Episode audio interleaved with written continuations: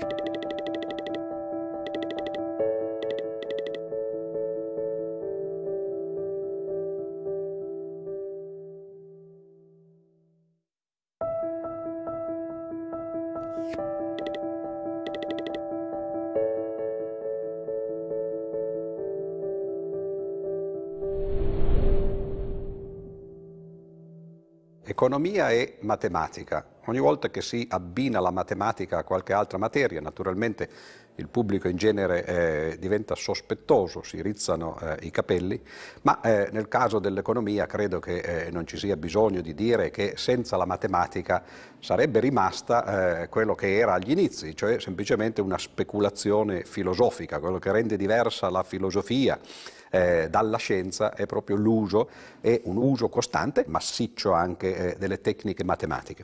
Quindi vedremo eh, in questa nostra conversazione eh, quali sono le tecniche matematiche che sono state usate nel corso dei secoli, anzi addirittura nei millenni, per eh, parlare di eh, economia. Ma cominceremo eh, anzitutto a eh, guardare lontano, perché eh, l'economia matematica, nonostante ciò che si può immaginare, cioè che sia una scienza abbastanza nuova degli ultimi eh, paio di secoli, in realtà arriva da molto lontano. E faremo eh, in questo preambolo un paio di nomi, anzi tre nomi, che eh, sono ben noti eh, per altri motivi e che però hanno avuto anche un influsso eh, nella economia e nell'economia matematica, perché fino a quando non è arrivata l'era della specializzazione, ovviamente gli scienziati facevano un po' di tutto. Il primo esempio che facciamo è un esempio molto lontano da noi, anzi addirittura sorprendente, perché si potrebbe immaginare che i greci e l'economia matematica abbiano poco a che fare l'uno con l'altro. E invece addirittura il primo episodio che si conosce di applicazione della matematica eh, all'economia è addirittura risalente a Talete. Talete è uno dei sette saggi eh, dell'antichità, uno dei più grandi matematici eh, della storia e in particolare della storia greca. Si racconta su di lui che un giorno, meglio un anno, si accorse che ci sarebbe stato un grande raccolto di olive e che quindi ci sarebbe stato bisogno di frantoi. I frantoi erano naturalmente eh, un numero limitato se lui fosse riuscito ad accaparrarseli prima ad un prezzo eh, moderato, poi avrebbe potuto riaffittarli facendo naturalmente un grosso guadagno. E fece Talete eh, il primo derivato, pensate voi, eh, oggi di derivati si parla moltissimo perché eh, sono arrivati agli onori e anche ai disonori, bisogna dire, eh, della cronaca, ma fece quello che eh, si chiama un'opzione, cioè cercò di pagare oggi il diritto di comprare domani a un certo prezzo una certa merce che in questo questo caso erano i frantoi.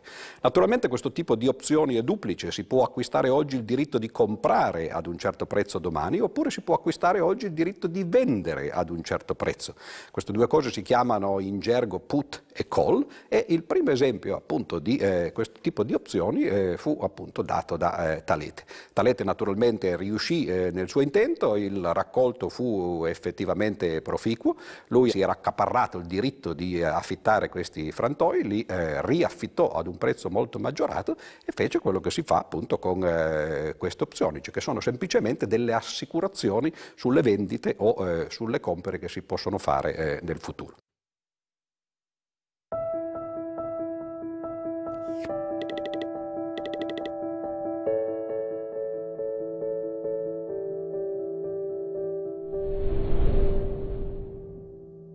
Facciamo un salto avanti perché eh, naturalmente se continuiamo a parlare dei greci eh, sarà difficile arrivare ai giorni nostri.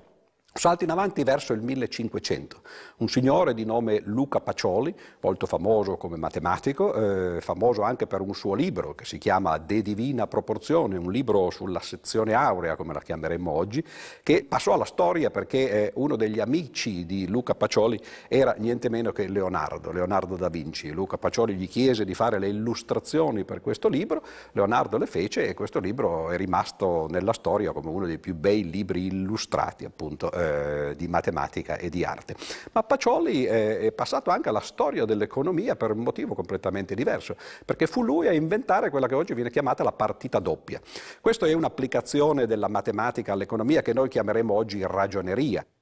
La partita doppia è semplicemente un registro in cui in una colonna eh, si mettono i propri guadagni e nell'altra colonna si mettono eh, le proprie spese. È doppia proprio per questo motivo, no? cioè ci sono le entrate e le uscite. E l'idea è che poi alla fine dei conti eh, si dovrebbe avere un pareggio, cioè non si dovrebbe spendere più di quanto si guadagna, anche se la speranza è quella di guadagnare più eh, di quanto si spende. E questa tecnica appunto fu introdotta nel 1500 circa, il Pacioli visse a cavallo tra eh, la fine del 400 e eh, l'inizio del Cinquecento. Poco dopo, sempre nel Cinquecento, un altro grandissimo scienziato che è passato alla storia per motivi completamente diversi, che è Copernico addirittura, colui che introdusse il sistema copernicano che era già stato anticipato ovviamente dai greci, ma eh, in realtà era poi passato eh, nel dimenticatoio.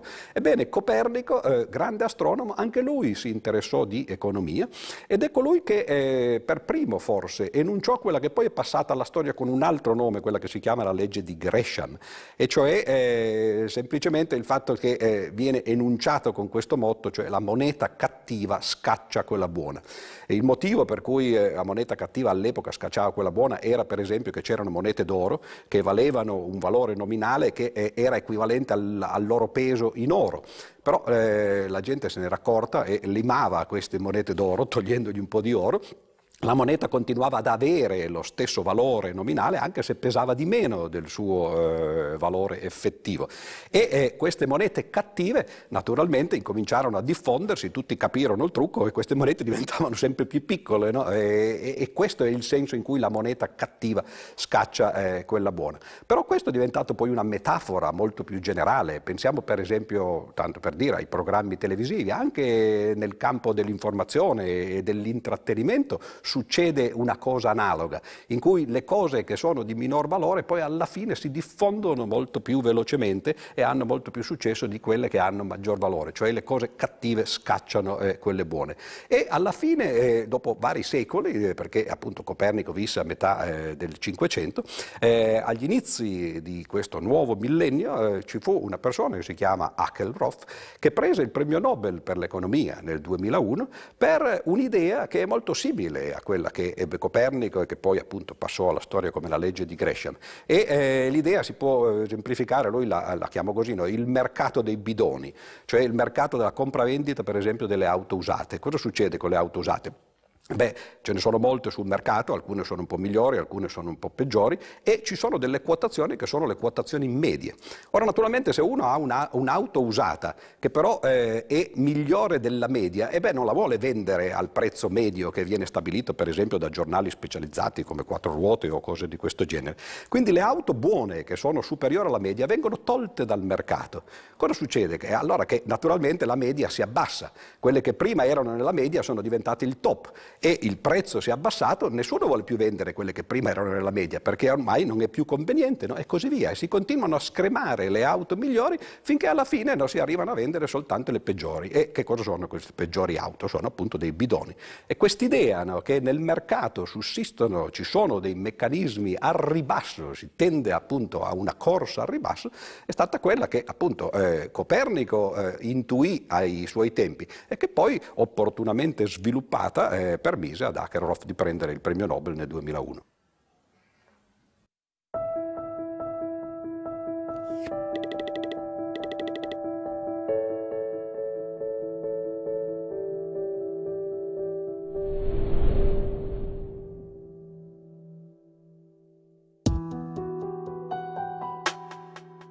Fino a metà del Cinquecento, nelle università europee si insegnava ancora la scienza degli antichi, era il filosofo greco Aristotele, ripreso dal pensiero cristiano, l'autorità indiscussa in fatto di fisica, astronomia, biologia. A partire dal 400, con l'umanesimo e il Rinascimento, comincia un risveglio culturale che conduce, anche in ambito scientifico, ad alcuni avanzamenti. Ma è appunto nel Cinquecento, con l'opera dell'astronomo Copernico, che si può dare l'inizio della vera rivoluzione che arriva a conclusione nel 1687, anno della pubblicazione dei Principi matematici della filosofia naturale di Isaac Newton. La matematica dunque irrompe nella scienza e comincia a cambiare la figura dello scienziato, che da detentore dei saperi ereditati nei vari campi della conoscenza si trasforma in indagatore che, supportato da dimostrazioni matematiche, è pronto a confutare le certezze tramandate nel tempo. La crisi dell'edificio del sapere medievale ebbe il suo epicentro nel campo dell'astronomia, dove Copernico, Keplero, Galileo e Newton dimostrarono attraverso la descrizione matematica di fenomeni fisici che la Terra non è immobile al centro dell'universo, come allora si credeva, e l'universo stesso cominciò a mostrare la sua estensione infinita. La natura, affermava Galileo Galilei, è scritta in lingua matematica. Si trattò di una vera e propria rivoluzione. La nuova scienza stava ridescrivendo il mondo e lasciava già intuire le grandi e importanti applicazioni che il pensiero matematico avrebbe potuto avere in tutti gli ambiti del vivere.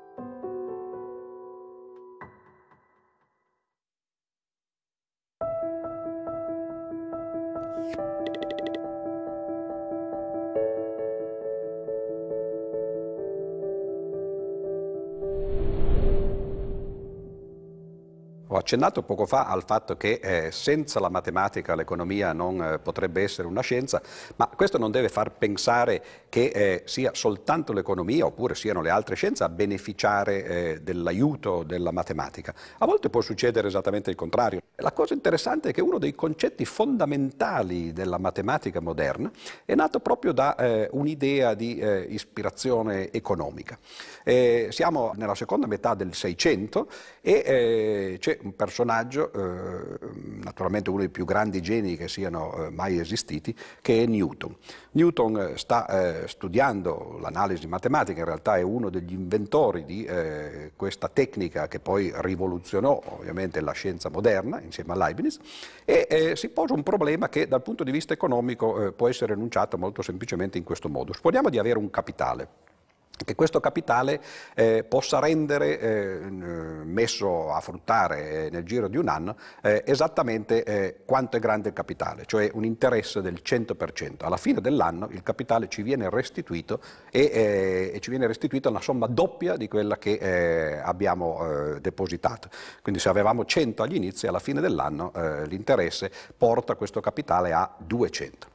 Ora però ci si può chiedere, ma per quale motivo l'interesse deve essere pagato soltanto una volta alla fine dell'anno? Potremmo contrattare, ad esempio, con la banca eh, di avere due volte all'anno un pagamento degli interessi, quindi a sei mesi e eh, alla fine dell'anno, a 12 mesi. Cosa succede se la banca a sei mesi ci dà questo interesse ovviamente dimezzato? Quindi noi abbiamo un capitale di 100, dopo sei mesi riceviamo dalla banca 50 e abbiamo adesso un nuovo capitale che è 150. Possiamo rimetterlo tutto di nuovo a fruttare, abbiamo altri sei mesi e naturalmente alla fine di questi sei mesi ci verrà dato di nuovo metà di questo capitale, metà di 150 è 75 e allora che cosa succede? Abbiamo 150 più eh, 75, alla fine dell'anno gli interessi sono saliti da 200 che erano, se lo si pagava soltanto una volta alla fine dell'anno, a 225. Adesso si è capito il trucco. Per quale motivo si dovrebbero avere gli interessi soltanto a 6 mesi e a 12 mesi? Si potrebbe contrattare con la banca di averlo a 4 mesi, 8 mesi e 12 mesi. In questo caso l'interesse sarebbe un po' superiore a questi 2,25 eh, o 225. Se lo si potrebbe fare per esempio una volta al mese ma perché una volta al mese e non una volta alla settimana, una volta al giorno, una volta all'ora, una volta al minuto, una volta al secondo? No? Che cosa succede? Si prende un interesse che veniva dato una volta all'anno, lo si distribuisce in maniera uniforme in tutti gli istanti del tempo di questi 12 mesi e si ottiene un interesse molto diverso. Qual è il risultato finale di questo processo, che è un processo, come avrete capito, al limite, tipico tra l'altro dell'analisi matematica appunto a cui accennavo che eh, Newton stava eh, eh, inventando e sviluppando in quel periodo? E beh, alla fine si ottiene eh, un valore che invece di essere 2, cioè il raddoppio del capitale, è 2 2,70 e qualche cosa, no? circa 2,7, cioè molto di più naturalmente di quello che eh, si sarebbe ottenuto con un unico pagamento degli interessi. Questo numero a cui si arriva tendendo, eh, facendo tendere gli interessi, facendoli pagare in ogni istante e poi rimettendoli a frutto per tutto l'anno, è un numero che è diventato fondamentale nella matematica e si chiama E. L'apporto diciamo così, economico è semplicemente la scintilla che ha fatto scoccare eh, questo, questa idea di arrivare a questo numero e oggi chiunque in matematica, eh, quando usa appunto l'analisi matematica, deve usare prima o poi eh, e spesso quotidianamente questo numero che ha appunto un'origine economica ed è tratto da questa idea di interesse continuo.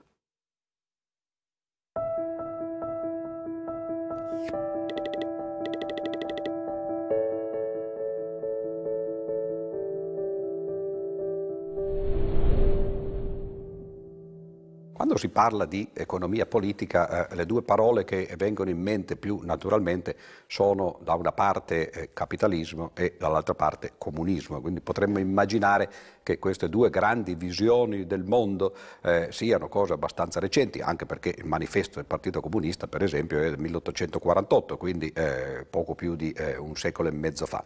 In realtà queste due visioni del mondo risalgono a eh, molto prima. Per fare un esempio di come siano state applicate in successione, in due secoli differenti, anche nella storia precedente all'Ottocento, possiamo andare in Francia, ad esempio. Eh, nel Seicento eh, il grande re eh, francese fu eh, Luigi XIV, al punto che Voltaire, quando scrisse uno dei suoi capolavori eh, letterari e storici, lo intitolò per l'appunto così Il secolo di Luigi XIV. Uno dei capitoli di questo meraviglioso libro di Voltaire è proprio dedicato all'economia l'economia di eh, Luigi XIV. Il nome legato a questo secolo eh, di Luigi XIV nel campo dell'economia è eh, il nome di eh, Colbert. E eh, questo fu il grande ministro appunto del re. E qual era l'economia che nel 600 la Francia cercava di implementare? Era un'economia che venne poi in seguito chiamata dagli storici mercantilismo e oggi noi eh, vedremo per esempio in questo tipo di economia molte cose che poi sono diventate quasi di eh, uso comune come parole, come concetti nell'economia moderna, per esempio il protezionismo delle merci interne nei confronti eh, delle merci che arrivavano dall'esterno, oppure lo statalismo, il tentativo dello Stato di eh, indirizzare le grandi opere pubbliche, di controllare l'economia, quindi praticamente una eh, direzione centrale dal Ministero dell'Economia, dal governo, che poi andava ovviamente a raggiera, no, come un fiume che si spande eh, in tutto il territorio, e cercava di controllare controllare eh, l'economia. Questo è eh, l'analogo di quello che oggi noi chiameremmo eh, comunismo, cioè un tentativo per l'appunto no, dello Stato di eh, avere un eh, processore centrale, diremmo in termini informatici, che determina l'economia. Il modello opposto è esattamente contrario e di nuovo viene esemplificato dalla Francia, però del secolo dopo, questa volta nel Settecento, ci si sta avvicinando ormai alla rivoluzione francese, gli aristocratici incominciano a temere per le loro teste, naturalmente, no? e eh, sta nascendo eh, quella che eh, poi in seguito verrà eh, chiamata la eh, borghesia, che sostituirà poi al potere per un paio di secoli l'aristocrazia. Uno di questi, eh, che a noi interessa per il nostro discorso sull'economia e la matematica, fu Quesnay. Quesnay era un medico, tra l'altro, che era il medico di corte, divenne il medico di Madame Pompadour e poi divenne anche un economista. Questo non deve fare sorridere come probabilmente farebbe oggi, perché eh, in realtà all'epoca non c'erano le divisioni dei saperi no, così nette come ci sono oggi. E quindi chiunque si interessasse di questioni, tra virgolette, scientifiche, come appunto eh, poteva essere la medicina, poi poteva anche interessarsi di questioni economiche. E eh, la parola magica, questa volta, di eh, una politica esattamente contraria a quella del Re Sole di Luigi XIV, era eh, invece che eh, statalismo, era quello che si potrebbe chiamare il liberismo. Il motto del liberismo, eh, che ancora oggi viene citato, è un motto in francese non a caso, si chiama laissez-faire lasciateci fare, non ci mettete delle pastoie, non fateci delle leggi che vadano a interferire con eh, il mercato, il mercato ha le sue leggi no, che devono eh, procedere indipendentemente. E eh, Quesnay fu appunto uno dei primi a introdurre un mezzo matematico che non è quel, quel tipo di matematica che abbiamo citato per esempio prima a proposito di Luca Pacioli, cioè semplicemente la ragioneria, ma un tentativo di descrivere matematicamente l'intero processo economico. E eh, Quesnay lo fece attraverso quelle che poi passarono alla storia come tavole economiche, cioè si trattava di tavole in cui venivano introdotti tutti gli elementi, eh, naturalmente in maniera semplificata, come sempre si fa dal punto di vista scientifico, proprio per poterci poi lavorare eh, in maniera tecnica, tutti gli elementi principali eh, dell'economia. All'epoca ovviamente l'economia era molto meno sviluppata, quindi era più facile anche immaginare di eh, fare a mano tavole di questo genere. Oggi senza i computer per esempio sarebbe assolutamente eh, impossibile e eh, nemmeno pensabile.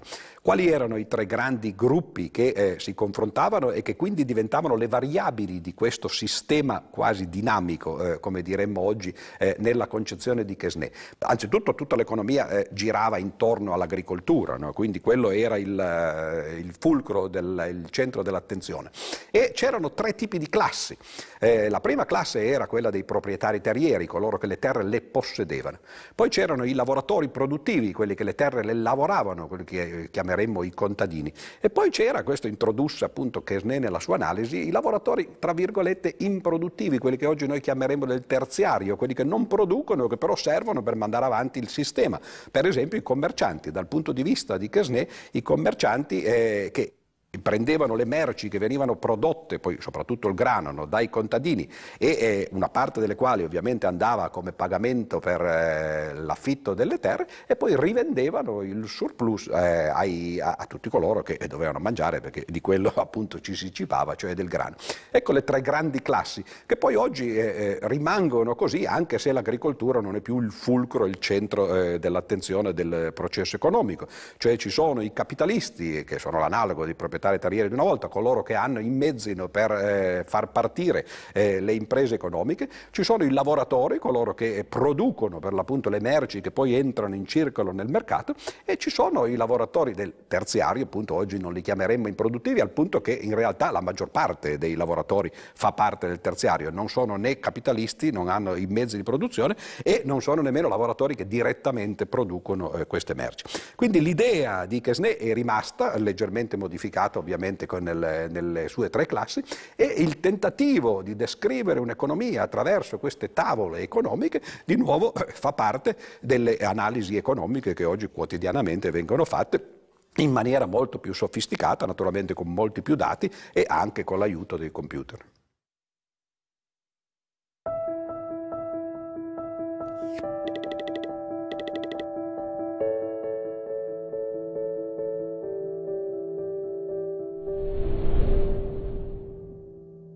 Abbiamo parlato poco fa eh, di quella che eh, in termini marxisti molto successivi si potrebbe chiamare la lotta di classe capitalisti eh, contro lavoratori, eh, il terziario che interviene nel, eh, nel, gioco economico, ma c'è anche un altro modo completamente diverso di guardare all'economia, cioè come soddisfacimento dei bisogni.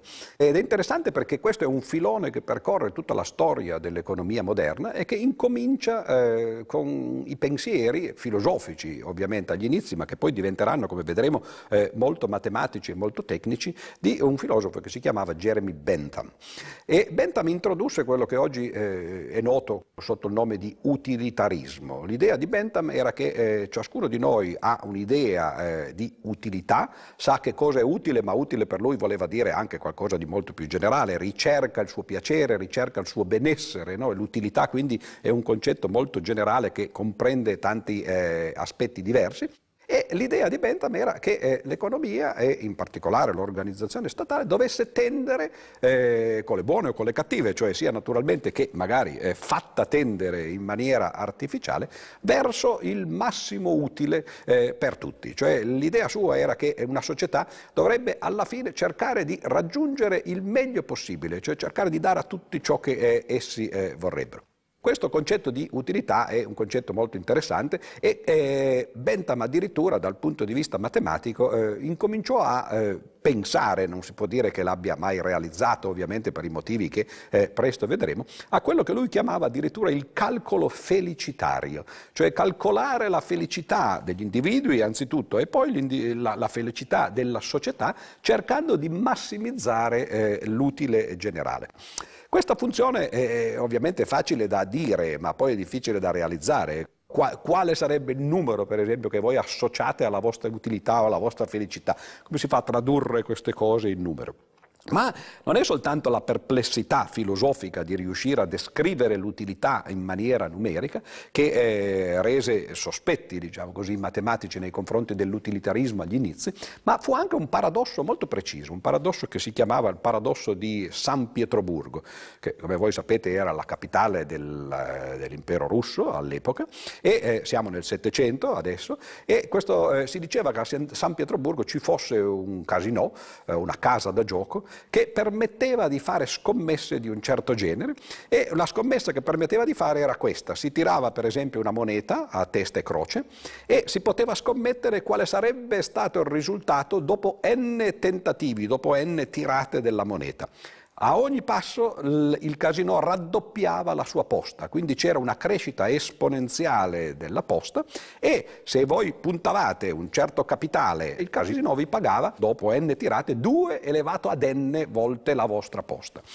Naturalmente questa crescita esponenziale eh, rendeva eh, molto succulento il tentativo di partecipare alla, eh, al gioco. Il problema è che man mano che cresce il numero delle tirate delle monete diminuisce la probabilità di vincere. Quanto diminuisce la probabilità? Beh, ogni volta la probabilità che esca a testa e croce è 1 su 2, per ciascuna delle due possibilità è un mezzo. No? Le probabilità si moltiplicano. Quindi la prima volta la probabilità di una qualunque delle due scelte è un mezzo, la seconda volta è un mezzo al quadrato, la terza volta è un mezzo al cubo no? e così via. Dopo n volte è 1 su 2 elevato ad n, esattamente il contrario, l'inverso di quant'era la posta che il casino eh, era disposto a pagare.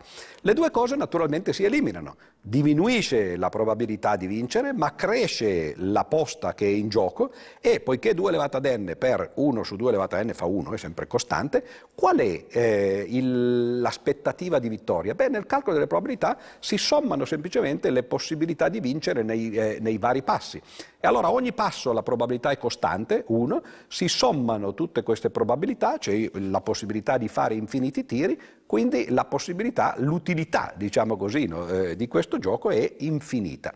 Ora naturalmente non c'è bisogno di spiegare ulteriormente dove sta il paradosso, perché se voi avete un certo capitale, beh è chiaro che se mettete tutto il vostro capitale e, e giocando a questo, uh, a questo, gioco, prima o poi ovviamente lo perdete. No? Quindi benché a prima vista sembri che la probabilità sia infinita, c'era qualcosa che non funzionava.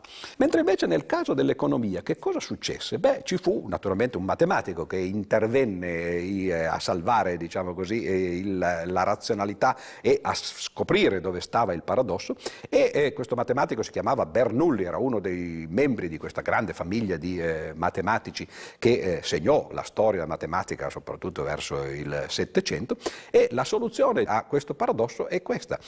Il paradosso risiede nel fatto di pensare che l'utilità sia una funzione costante, cioè se io prendo per esempio due volte eh, un capitale, vinco il doppio eh, di una certa somma, sono due volte più contento di quando ne vincerei semplicemente eh, la metà. Se ne vinco tre volte sono tre volte più contento, eccetera. No? Cioè in altre parole l'idea che sta sotto il paradosso di San Pietroburgo è che l'utilità appunto no, sia costante, sia lineare come eh, si direbbe in matematica. E Bernoulli disse, beh il paradosso scompare se noi immaginiamo che invece l'utilità decresca e se decresce in maniera appropriata, per esempio in maniera logaritmica, il paradosso scompare, si vede che eh, non c'è un'utilità infinita, c'è solo un'utilità finita, se noi giochiamo un capitale maggiore di quell'utilità, ovviamente non ci conviene più. Questo fatto che l'utilità, che era appunto stata introdotta da Bentham e che lui voleva in qualche modo massimizzare, sia qualcosa di decrescente, è, che è un'idea no, fondamentale che poi è, è, è passata ovviamente nel, eh, nel, nell'ambito diciamo così, delle idee che oggi vengono vengono eh, assolutamente accettate. È un'idea molto generale che ha poco a che fare con, soltanto col piacere economico di vincere o di guadagnare delle somme, ma ha a che fare più in generale con la nostra percezione. È addirittura diventata quella che si chiama la legge di Fecker, cioè il fatto che quando noi, per esempio, raddoppiamo uno stimolo, non abbiamo una sensazione che è doppia eh, e che quindi la sensazione non sia anch'essa crescente in maniera lineare, bensì decrescano in maniera esattamente logaritmica, tra l'altro come aveva proposto eh, Bernoulli.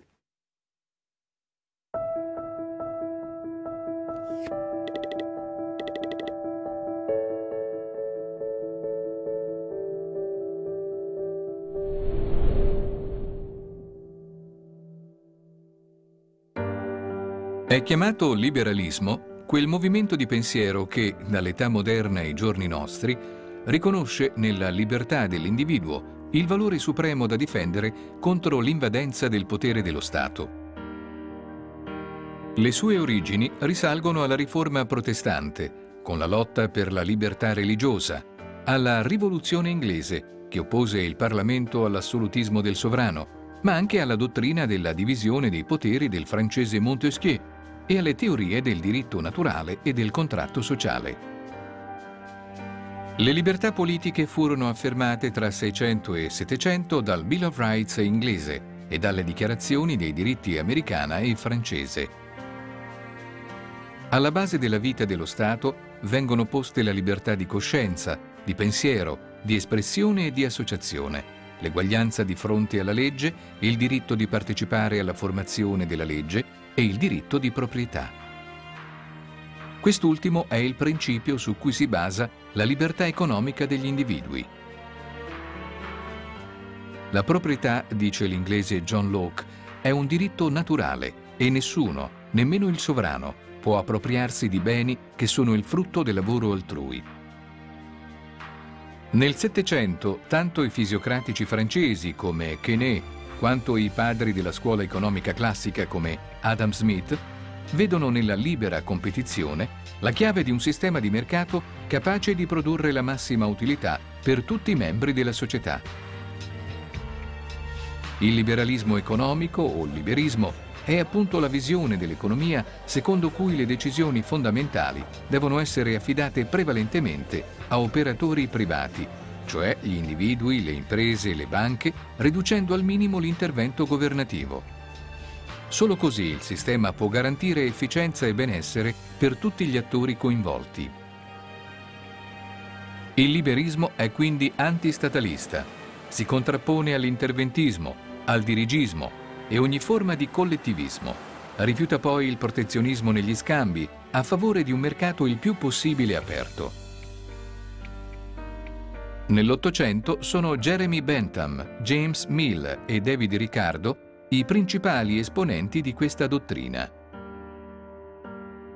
Nel Novecento, in particolare dopo le guerre mondiali, il liberismo assoluto sognato dagli economisti cede il passo alla teoria di John Maynard Keynes, che mira a contemperare libertà individuale, efficienza economica e giustizia sociale.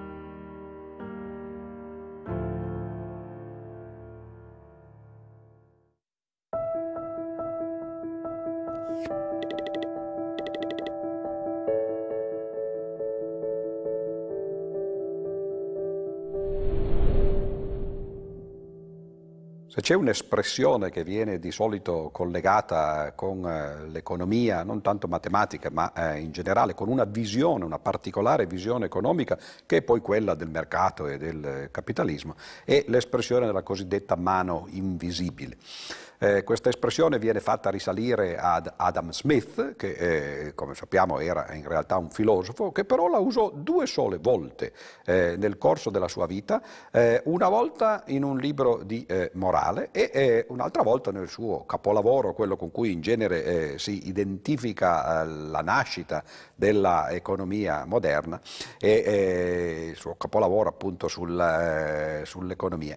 L'idea della mano invisibile è che benché gli individui facciano così, perseguano ciascuno il proprio interesse immediato, il mercato, quasi come se fosse un'entità metafisica, ha una sua mano invisibile che porta, conduce questi individui verso un equilibrio del mercato globale. Cioè, in altre parole, il motivo per cui il mercato e il capitalismo sarebbero un mezzo economico quasi ottimale è che ciascuno faccia quel gli pare, perché intanto ci pensa il mercato a mettere le cose insieme no? e a portare eh, verso l'equilibrio eh, la società. Beh, eh, naturalmente questa visione è una visione che incominciò ad avere un interesse verso l'Ottocento, nella seconda metà dell'Ottocento. Perché? Ma perché nella scienza in particolare nella fisica, era nata una disciplina che si chiamava termodinamica, che aveva una visione esattamente analoga a questa economica, solo eh, riguardava questa visione cose di, di, cui si interessa la fisica e non eh, di cui si interessa l'economia, cioè l'idea della termodinamica che studia i gas per esempio o i fluidi, no? eh, come l'acqua per esempio o come l'aria, è che eh, questi fluidi e questi gas sono fatti di tante particelle. La termodinamica scopre che mettendo insieme i comportamenti individuali di tutte queste particelle, facendo dei, eh, dei calcoli, diciamo così, statistici, si può arrivare a descrivere il comportamento del gas globale attraverso delle quantità, diciamo così, delle variabili. Quali sono queste variabili? La famosa legge dei gas, pressione, volume e temperatura che sono legate insieme da una certa costante. E allora che cosa succede? Beh, nel caso della termodinamica, le particelle poi alla fine generano un comportamento globale del gas. E allora l'idea è, ma perché non si può fare esattamente la stessa cosa nell'economia in cui le particelle vengono sostituite dagli operatori economici e il comportamento del gas globale è semplicemente il comportamento del mercato? Tra l'altro, eh, verso il 1870, credo nel 1872, Boltzmann descrisse quella che oggi è notissima, eh, si chiama la seconda legge della termodinamica, cioè il fatto che ci sia una freccia del tempo, che i gas si evolvono e anche i liquidi eh, si evolvono in una certa direzione, facendo crescere il loro disordine e tendono verso lo stato di entropia massima, cioè di massimo disordine. È quello che si chiama l'equilibrio termodinamico.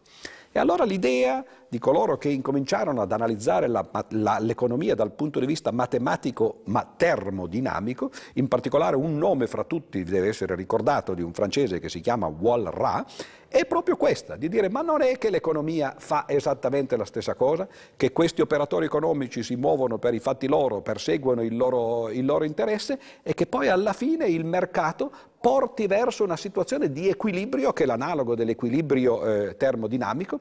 E allora dovremmo cercare di sviluppare, disse Walras, una matematica che sia l'analogo della matematica usata eh, nella termodinamica, ovviamente non la stessa perché i due campi sono diversi ma sono analoghi. E quindi una matematica che permetta di costruire quello che viene chiamato una teoria dell'equilibrio economico. Ed ecco che allora la mano invisibile sarebbe semplicemente l'analogo della freccia del tempo che spinge i sistemi termodinamici verso la massima entropia, in questo caso la mano invisibile spinge i sistemi economici verso l'equilibrio del mercato.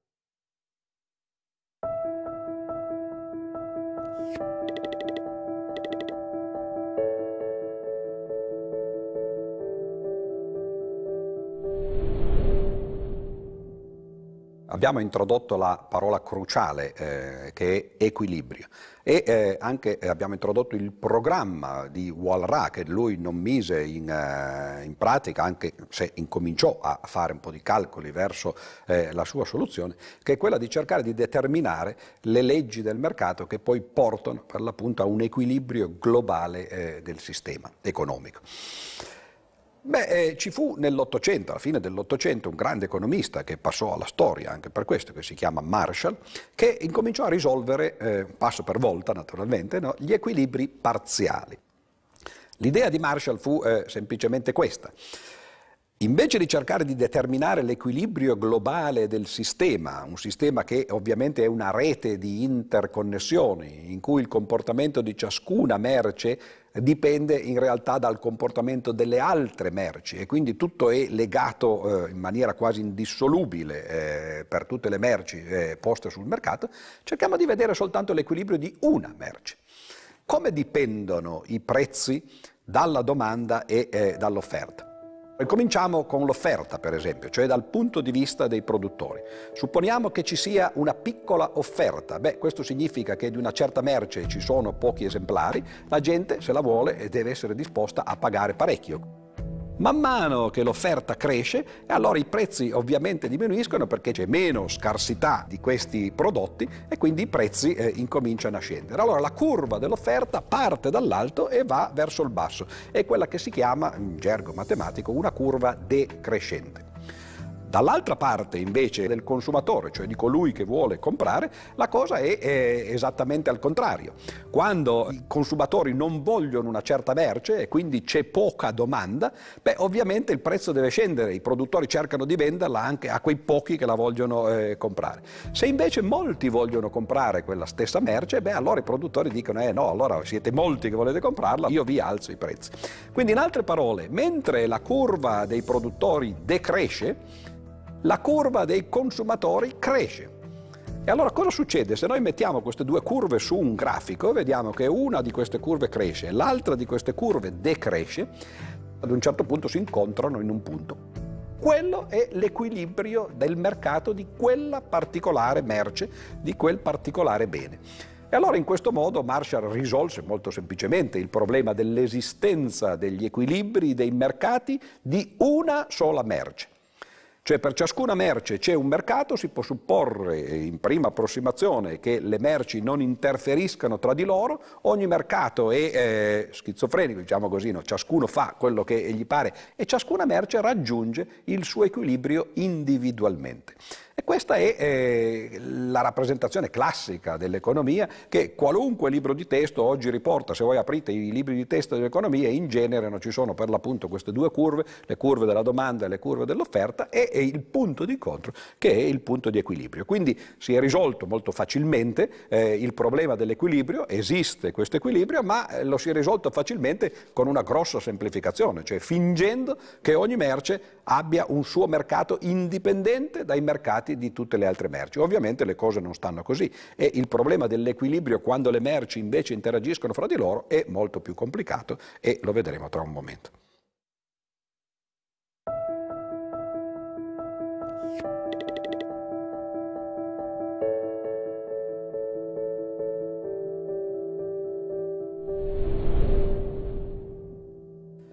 Abbiamo risolto fin troppo facilmente il problema dell'equilibrio eh, del mercato di una sola merce e Marshall divenne eh, il grande economista di riferimento fino 800, inizi 900 no? e il suo lavoro no? è eh, rimasto una pietra miliare. Ma naturalmente eh, l'ipotesi semplificatrice di pensare alle merci, ciascuna indipendente da tutte le altre, è un po' troppo drastica. E allora gli economisti, soprattutto gli economisti matematici, eh, i neoclassici, marginalisti, cercarono di risolvere il problema passo successivo, cioè quando ci sono due merci sul mercato, ciascuna delle quali interferisce con il mercato eh, delle altre. Per esempio potrebbero essere due merci che usano eh, una stessa materia prima e allora è logico che produrre un tipo di merce fa decrescere quella materia e non se ne può più produrre dell'altro tipo di merce e così via. No? Interazioni di eh, questo genere. Beh, lì eh, il problema eh, diventa matematicamente molto più complicato e la soluzione avvenne molto tardi. In realtà eh, fu trovata nel 1953 da eh, due matematici che poi erano diventati economisti di professione, ciascuno dei quali prese poi il premio Nobel indipendentemente anche per altri lavori. Il primo era Kenneth Arrow e il secondo Gérard Debreu, un francese.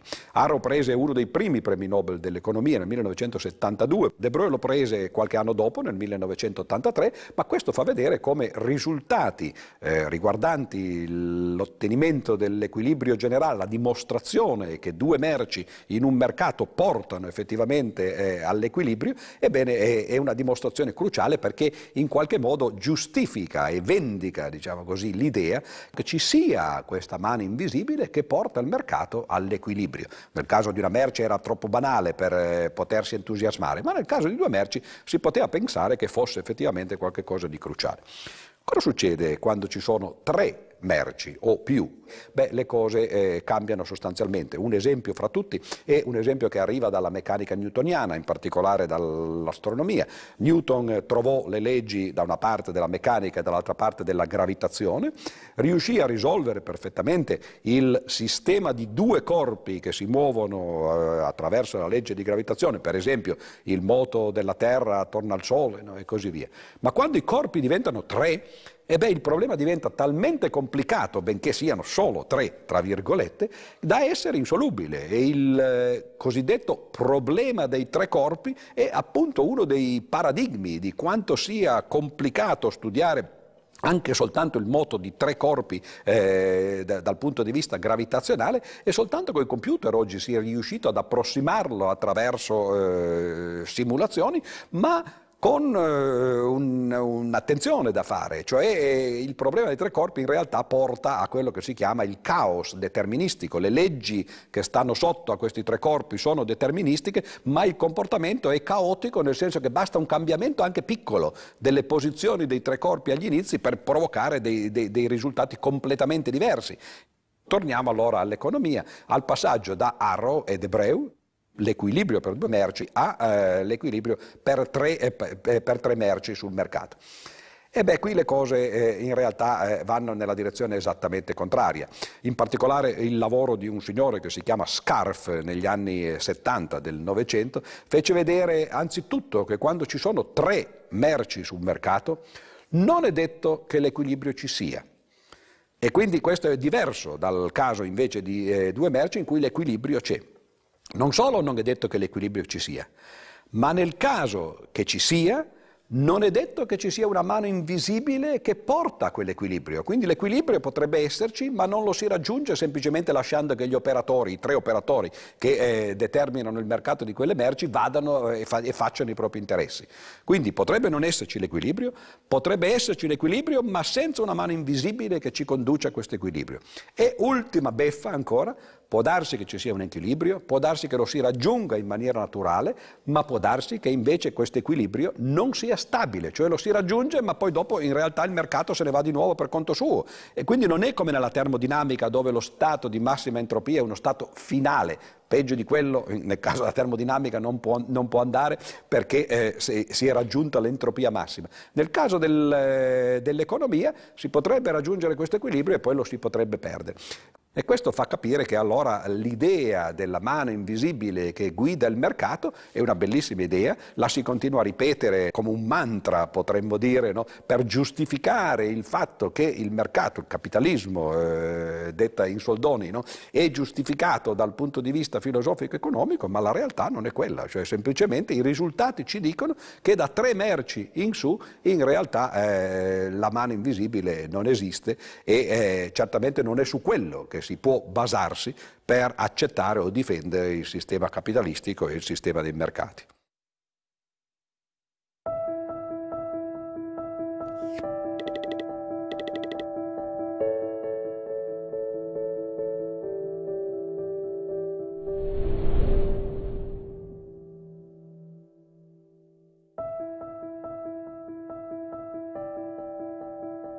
Uno dei problemi della matematica applicata all'economia è come calcolare l'utilità, ovvero il benessere derivato da una qualunque scelta.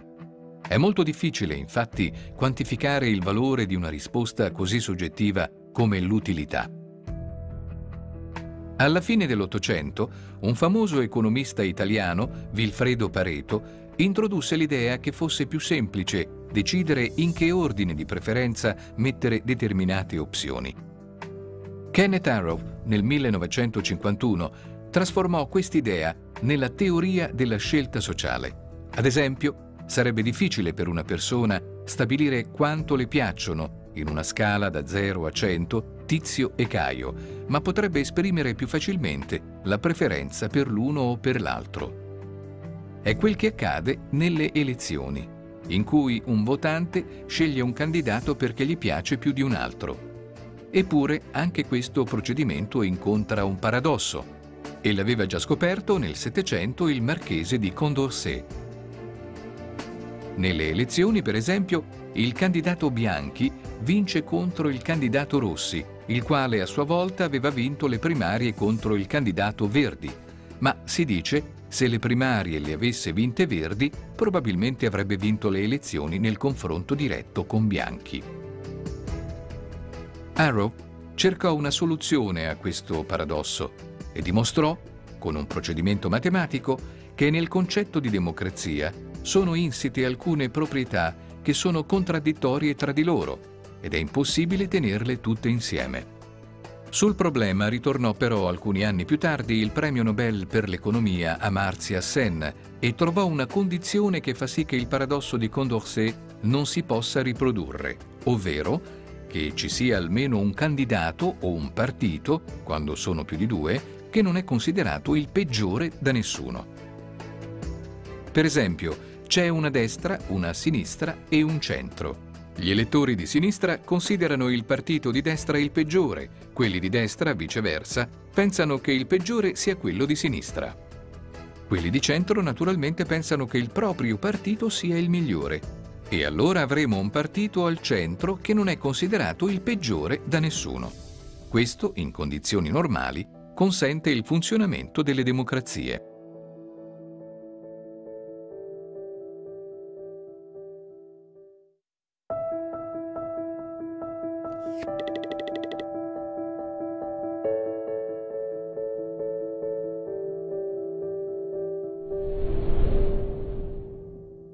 Abbiamo parlato finora di un paio di nozioni diverse di equilibrio. La prima tratta eh, dalla fisica, eh, la termodinamica, cioè l'equilibrio termodinamico, quello della seconda legge della termodinamica, lo stato di massima entropia e poi eh, in analogia a questo quello che eh, gli economisti hanno cercato di fare, gli economisti neoclassici, marginalisti, cioè l'equilibrio dei mercati eh, in cui l'analogia è tra eh, particelle da una parte e operatori economici dall'altra e stato di massima entropia da una parte, l'equilibrio termodinamico e eh, l'equilibrio invece economico eh, dall'altra.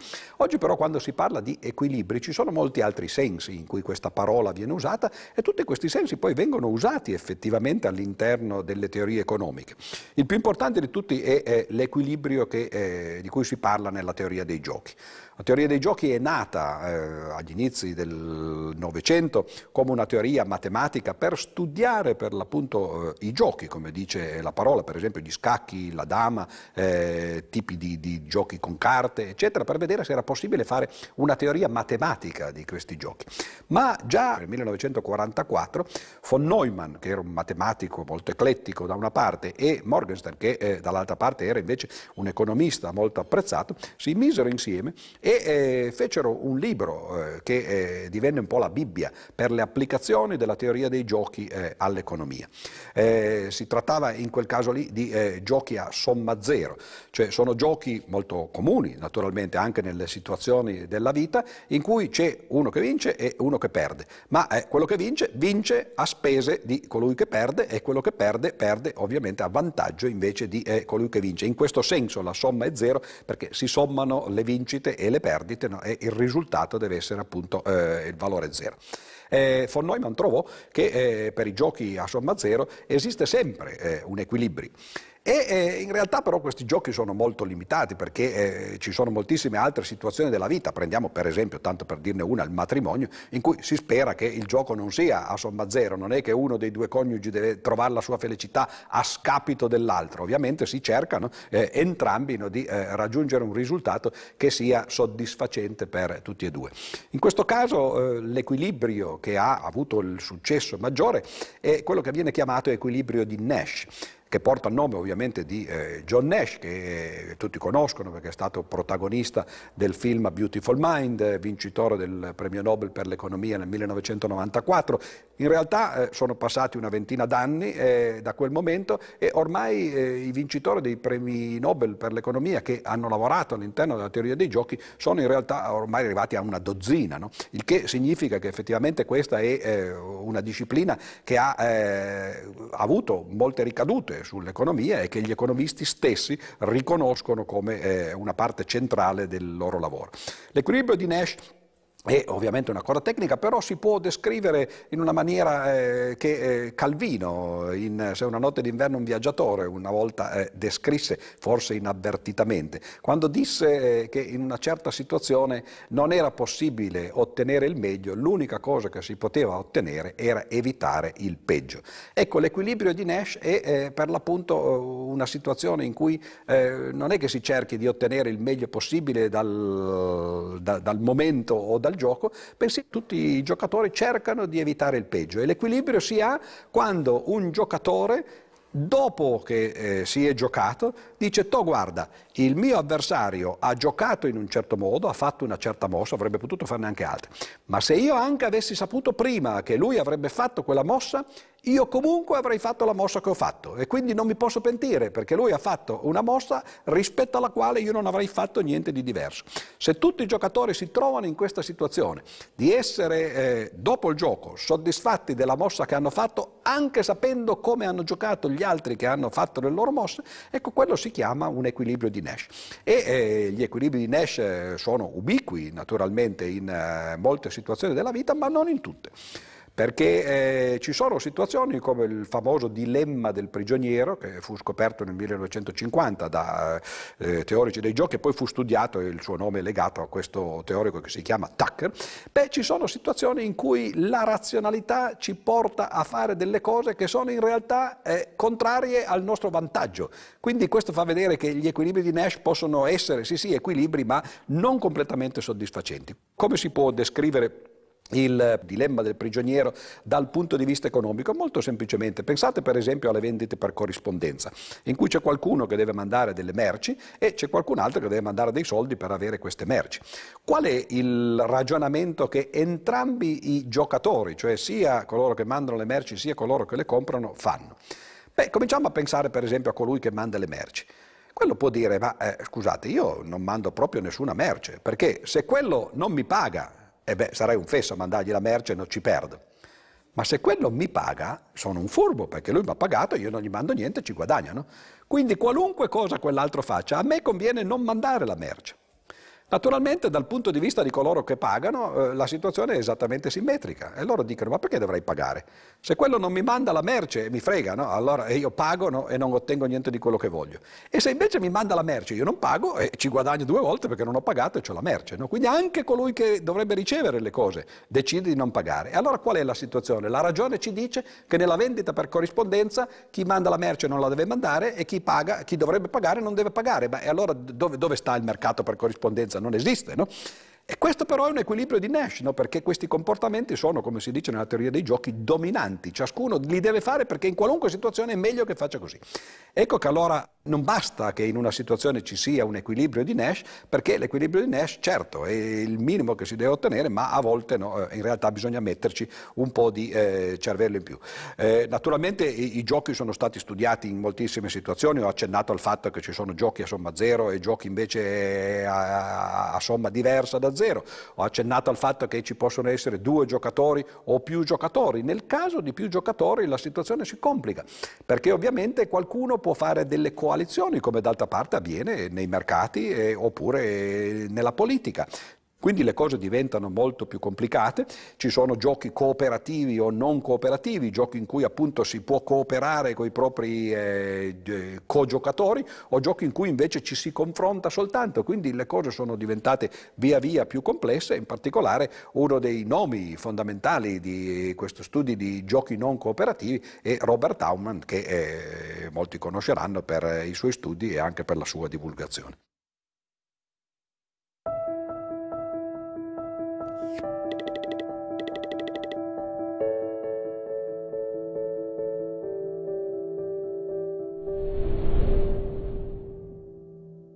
Stiamo parlando di vari tipi di equilibrio, eh, abbiamo parlato di equilibrio termodinamico, equilibrio economico, eh, equilibrio in teoria dei giochi. C'è un equilibrio eh, di cui si sente forse poco parlare, ma che eh, in realtà negli ultimi due decenni ha, ha portato a molti sviluppi eh, nel campo dell'economia ed è l'analogia, esattamente come agli inizi eh, della teoria dell'equilibrio economico c'era l'analogia con la termodinamica, oggi si fa molto facilmente un'analogia biologia con eh, la biologia. Si dirà ma eh, cosa c'entrano eh, gli animali? Eh, in realtà a parte che eh, gli uomini sono animali, quindi l'economia è parte del comportamento eh, umano e dunque parte del comportamento eh, animale. Ma ci sono situazioni in cui per esempio guardiamo al rapporto che c'è fra le prede da una parte e i predatori dall'altra. Volterra, un famoso matematico italiano, nel 1925 trovò un'equazione che descrive per l'appunto questo rapporto fra le prede e i predatori Ovviamente se i predatori sono troppo feroci, eh beh, prima o poi eh, finiranno per distruggere completamente, per annientare la specie delle prede e poi quindi anche annientare se stessi. No? E eh, viceversa, eh, dall'altra parte, se eh, le prede fossero in realtà sempre in grado di sfuggire ai predatori, ad un certo punto aumenterebbero troppo no? e ci sarebbero degli squilibri per l'appunto. Ora Volterra trovò che eh, le sue equazioni hanno delle soluzioni e portano a quello che si chiama appunto un equilibrio in cui le prede e i predatori sono appunto eh, in equilibrio e mantengono una situazione stabile.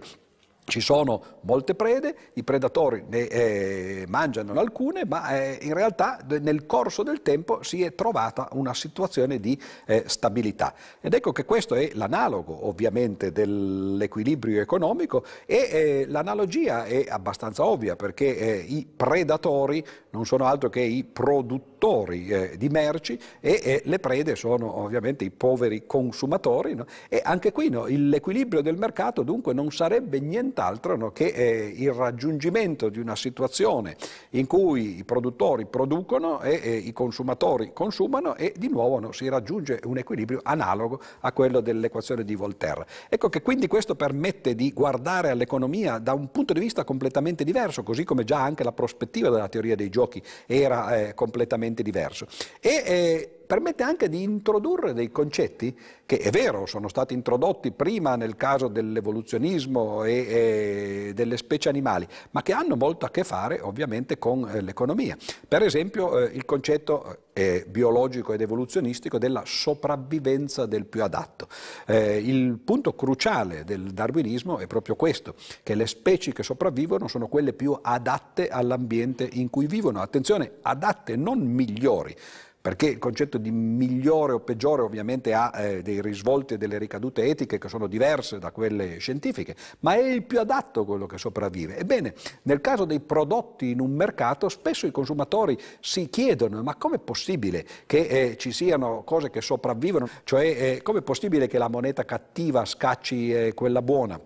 oppure che i programmi televisivi tendano al ribasso no? e che quindi la televisione non finisca di essere un mezzo no? poco interessante e poco istruttivo? Beh, perché eh, noi continuiamo a guardare a queste cose in maniera un po' metafisica. In realtà la biologia ci fa capire che è il più adatto che sopravvive e quindi nel caso di prodotti sono i prodotti più adatti al mercato a sopravvivere e non necessariamente quelli più utili o eh, quelli migliori, tra virgolette. Quindi questo eh, atteggiamento, diciamo così, di eh, analogia eh, con eh, la biologia in questi ultimi due decenni ha portato portato a molti sviluppi appunto a guardare anche al eh, mercato come a una situazione in cui eh, ci sono appunto delle specie che eh, nascono, che si evolvono, che crescono e che a volte muoiono semplicemente perché sono in eh, rapporto e in concorrenza appunto eh, una con l'altra per la sopravvivenza. Il mercato spesso usa queste metafore ormai in maniera abbastanza naturale, la lotta per la sopravvivenza di un produttore nei confronti di un altro, no?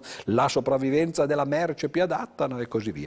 Quindi un approccio completamente nuovo che va ad aggiungersi a quello termodinamico ovviamente e eh, a quello di eh, teoria dei giochi.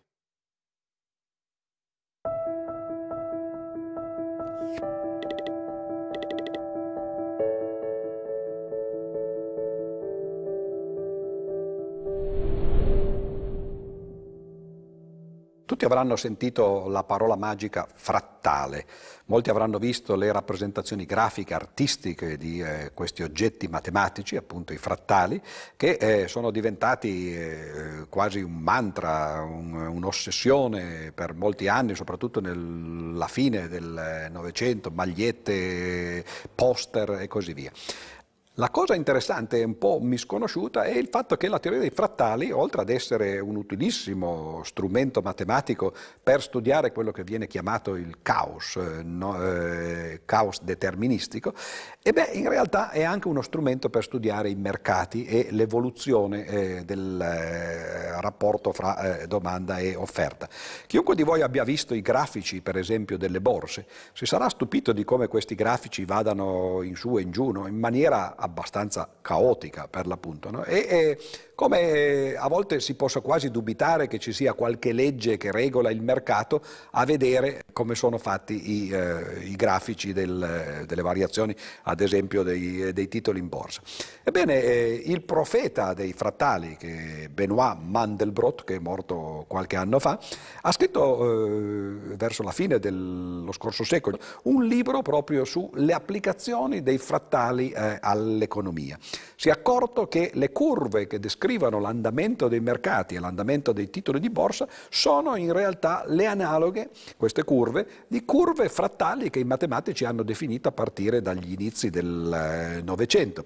In realtà le idee di Mandelbrot sono idee eh, non particolarmente innovative perché ci fu un matematico francese agli inizi del Novecento che si chiamava Bachelier che già introdusse questa idea, l'idea che in realtà eh, forse gli osservatori economici si concentrano troppo sugli intervalli per esempio fra un crack di borsa e il successivo, no? pensando che ci sia in realtà un comportamento deterministico del mercato e che questi crack siano semplicemente delle discontinuità che ogni tanto avvengono come i terremoti per esempio, si vive nelle proprie case no? finché le case stanno in piedi, ogni tanto arriva un terremoto, si ricostruisce, no? però la nostra vita noi la consideriamo quella che c'è fra un terremoto e il successivo. Ecco, gli operatori economici sembrano fare la stessa cosa col mercato, cioè considerare che il mercato è, è l'analogo della vita quotidiana e normale tra eh, un crack e l'altro. In realtà l'approccio dei frattali rivolta completamente sottosopra questo approccio e fa capire che eh, l'andamento dei mercati probabilmente potrebbe essere qualcosa di completamente caotico, eh, di qualcosa che eh, si riferisce per l'appunto eh, alla rappresentazione dei frattali. E eh, vedremo nella conclusione che faremo tra un momento come queste idee abbiano portato a dei premi Nobel da una parte e anche a un modo di trattare un qualcosa che ormai è sulla bocca di tutti, che sono invece questi derivati.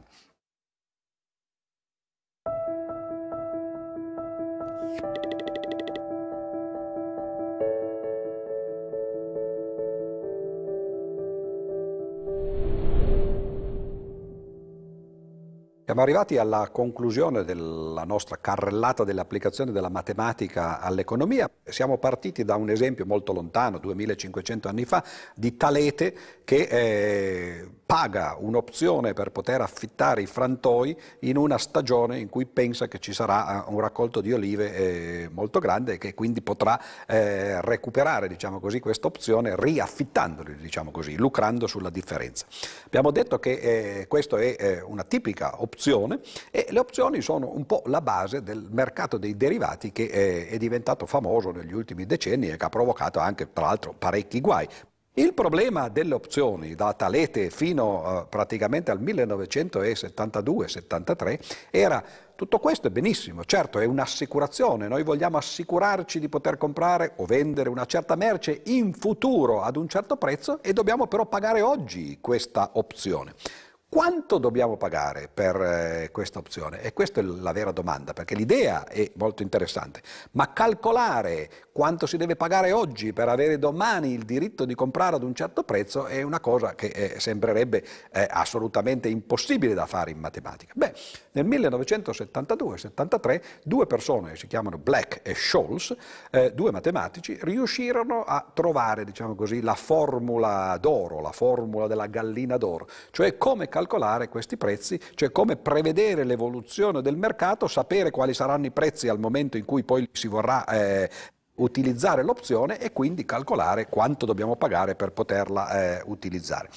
Questa formula fece scalpore, immediatamente fu eh, messa nelle calcolatrici tascabili, si cominciò ad usare in borsa no? e eh, sembrò essere un po' eh, la toccasana, tanto che nel 1997 Scholz prese il premio Nobel per l'economia, Black non lo prese perché era morto eh, 3-4 anni prima, ma Scholz lo prese eh, non da solo, insieme eh, a un altro che si chiama Merton, eh, che introdusse nella formula di Black e Scholz alcune correzioni importanti, una fra queste una eh, idea che abbiamo già affrontato agli inizi quando abbiamo parlato del numero E, il fatto di, eh, ricorderete, il numero E che permette di avere interessi non soltanto una volta all'anno, una volta ogni sei mesi, una volta ogni quattro mesi, una volta al mese, eccetera, ma avere interessi istantaneamente.